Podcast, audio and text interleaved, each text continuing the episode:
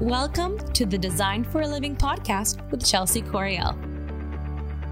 On this week's episode, I'm going to be talking about the professionalism of interior design. Hi, you guys, another week. I feel bad that every time I talk to you, it's like, hi, so stressful. Uh, but, you know, that's part of the industry and part of the world we live in now. We did hire a new designer, Jacob. He starts on Tuesday. Can't wait. And we're still waiting for Stephanie to get back from her vacation. She'll be starting hopefully next week as well. So I'll have two new designers to introduce you to and have on the podcast. Um, get to know them a little bit again and what their background is, because both of them have worked in completely different aspects of interior design one of the things that uh, came to light this week and and something that I really wanted to talk to you guys about is the professionalism of a designer. And this has been something that I've worked on and thought about and and kind of uh, coached and honed myself my entire career. And it starts because when I first got my design job, I was 21 years old. And no offense to 21 year olds out there, but looking back, you know, at the time I thought I knew everything. And now I realize I didn't know much. but that first job interview that I went to, I had learned at design school. They did teach us about dressing professionally. And, and as a designer, that means a few things. There's, there's a fine line you walk between looking stylish and fashionable and fashion forward and a little creative and you know adding color but also representing yourself as a business person that has a huge amount of responsibility. You know when you're working with a design client you're expecting them to spend at the very least you know $10,000 with you. And for some people that's you know no big deal $10,000 but for most people that's a big chunk of change that's something they've saved for, that they've worked towards, that they've put together, and that they've they've waited until the moment was right to spend it and invest, invest in their home. So when you're dressing as a designer, you have to keep all of those things in mind. And that first interview that I went on at Expressions, uh, I had a power suit. My dad had bought me, and again, this is 92, so forgive the outdated references, but it was a, a suit that had a skirt and a blazer, and it was in sort of a plum, deep wine color. So it was a little different, right? Professional, and yet a little at the time fashion forward color. So I knew that it would make a statement, but it would also express to them that I took this seriously. You know, I made a point to wear a suit that would show them that I mean business and that I want to look older than 21. Uh, during that interview, I also I took every little thing I had ever learned about how to do a good a job interview, right? How to put your your best foot forward and um, to impress, you know, your potential employers and um, win over their their opinion of you. And so I remember really focusing on. I was so nervous. I was so scared, but I remember thinking, okay, let's be calm. Let's think on your feet. Let's uh, speak as eloquently as we can. I tried not to say um and you know. I sat up straight and I spoke with confidence. And it was something I literally had to convince myself of because I was terrified, right? What do I know as a 21 year old going into my first big design job? And back then, even though it was a store, you know, I walked up to the first, the the, the front design counter and said, you know, I'd like to know if you're hiring and could I please drop off a resume? And they said, do you have a degree? Yes, I do. Most places don't require you to have a degree now, even myself. But at that time, I knew that that's that's what they were looking for. So that first interview, I remembered just speaking about my experiences, and I really had very little experience other than college and design school, but speaking with confidence so that it projected to them this sense that I could handle anything, that I knew what I was talking about. At the very least, I could think on my feet. And because I was so young, they uh, called me that night and they said, we you know loved meeting with you and your attitude and but we're just not sure you have enough experience Would you like to come and work as sort of a design assistant? They said on weekends we get so crowded, we really just need someone that will greet customers and make them feel welcome and see if they want anything to drink and, um, you know, tell them a little bit about the store and um, tell them that you'll get a designer for them and if they're just patient and all of those good things. So I was so excited. Absolutely. It was my foot in the door. I was going to go for it. And my first day, I did just that. It was a Saturday. I remember exactly what I was wearing. It was a linen suit again, but this time it was sort of those long shorts from the 90s with light colored hose and my little high heels. And it had a, a linen jacket that went with it, and it was in a sage green. Again, it's it's funny how these things, uh, you know, bring back memories. But that day was so exciting because I knew it was my first first foray into the actual design world. And I was going to learn from these designers. And I wanted to put, again, you know, a good impression, my best foot forward.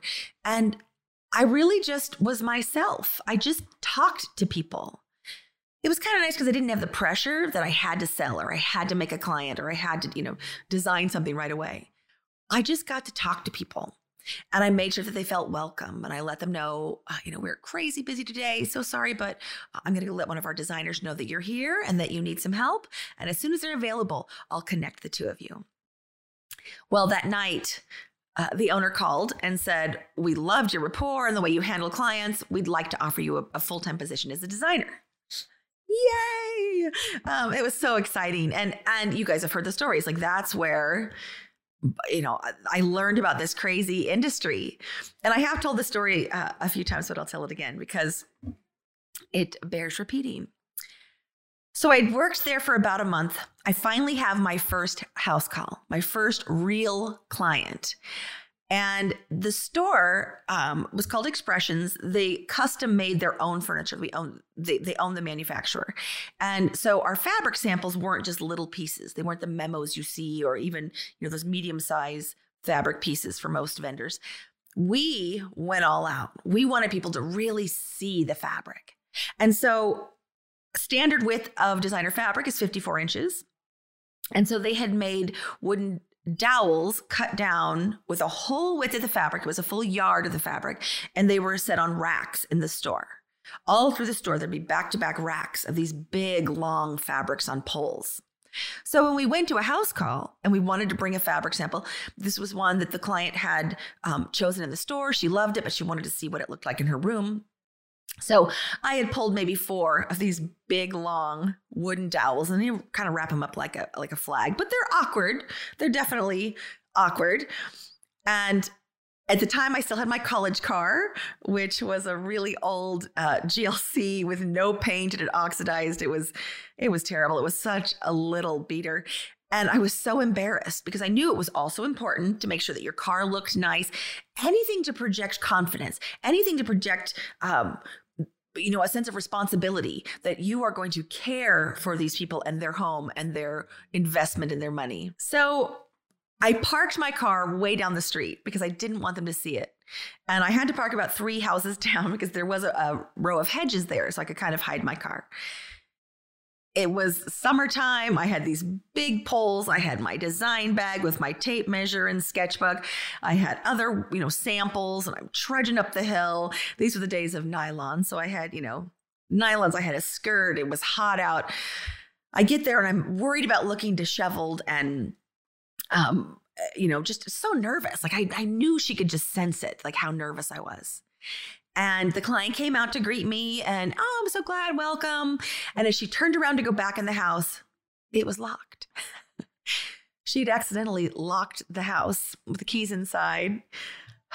now what do we do? Right. And again, to me, this is a grown up, and I'm a 21 year old just pretending that I'm a grown up. So she said there's a sliding glass door in the back that's open. And now at this point, she's embarrassed and she's trying to, you know, to save face and to not look stupid. And, you know, I assured her, no, everything's fine. Of course, this is fine. Let's go. Let's just go solve the problem. And so we walked around to the back of her house. She had kind of a daylight basement. And so there was a deck up above the basement, and that's where the sliding glass door was. So I literally put my hands down like this. She stepped into my hands. I'm hoisting her up. Again, the day of pantyhose. She had a skirt on. I'm trying not to look. She's sitting on my hand as she's trying to fling her leg over the railing and get into her house. She finally did. It was great. It was, oh, I mean, what a story, right? Your first house call. And she was so happy once her design was done and she loved her living room. She donated 80 pounds of fresh salmon. She worked for a, a salmon hatchery here in Seattle. She donated 80 pounds of fresh salmon to my wedding the next summer. So, um, lifelong friend. It was great. But look at all of those little aspects, right? And at the end of the day, I was just trying to be professional. and I ended up with a client sitting on my hand. So throughout all these years, again, I was always the youngest. They used to call me the punk, right? I was the youngest, but I was killing it with sales. From the very first store, the very first month, you know, I started to to set some records. By the second month, I hit top sales in the store. By the third month, I was top sales in the nation. And this was out of 40 something stores. So that was a big deal. Again, here I'm the punk kid fresh out of school. And I still say it's just because of the way I talk to people that I'm just honest and straightforward and try to solve their problems. But I always had I always had that chip on my shoulder that I had to pretend I was older. And I would use little tricks like I would talk about school. I would talk about my husband. I would talk about anything that made me sound older.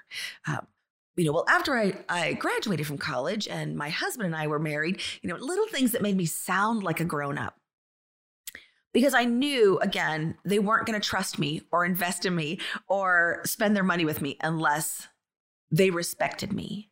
And even though I was dying inside in Jello, I still had to project that to the clients. And that's part of what made me successful. Now, cut uh, cut forward, you know, 20 years, and I managed my own store very sim- similar business model. We had the design center in the back, we had a showroom up front, we offered full design. Um, but it was my job to hire people. Now it was my turn to choose these designers and, and to mentor them and to coach them into the success that I had had in the past. And so I wasn't afraid of young designers. Um, one of the biggest successes, Paula, I talk about her all the time. Hi, Paula. Uh, she was 21. She hadn't finished design school yet. She was going through um, FIDM down in California.